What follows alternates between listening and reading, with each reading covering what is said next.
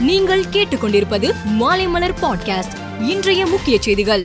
மத்திய பல்கலைக்கழகங்களில் நடத்த திட்டமிட்டுள்ள நுழைவுத் தேர்வை கைவிட கோரி தமிழக சட்டசபையில் இன்று முதலமைச்சர் மு க ஸ்டாலின் தனி தீர்மானத்தை முன்மொழிந்தார். தமிழ்நாட்டை வளர்த்தெடுப்போம் அதன் தாக்கத்தை பிற மாநிலங்களிலும் ஏற்படுத்துவோம்.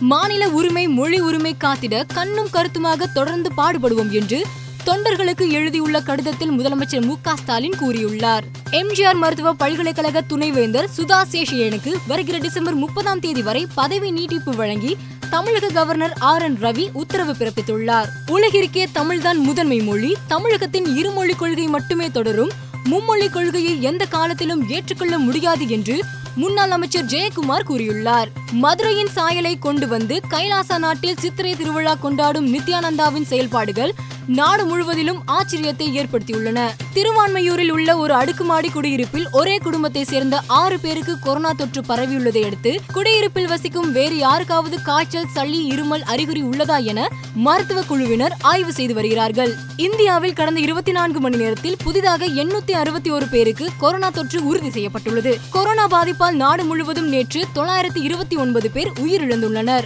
கொரோனா தொற்றிலிருந்து இதுவரை குணமடைந்தோரின் மொத்த எண்ணிக்கை நான்கு கோடியே இருபத்தி ஐந்து லட்சத்தி மூன்றாயிரத்தி முன்னூற்றி எண்பத்தி மூன்றாக உயர்ந்துள்ளது. ஷெஷல்ஸ் நாட்டை சேர்ந்த ராமர் பிள்ளை என்பவர் ரூபாய் இருபது கோடி மதிப்பிலான நான்கு ஏக்கர் நிலத்தை திருப்பதி ஏழுமலையான் கோவிலுக்கு தானமாக வழங்கியுள்ளார்.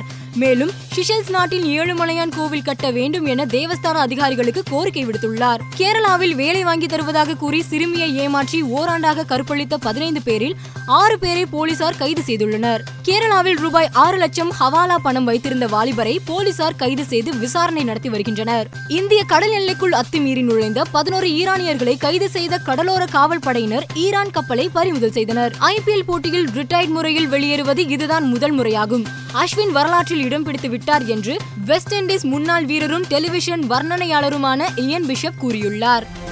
மேலும் செய்திகளுக்கு மாலைமலர் டாட் காமை பாருங்கள்.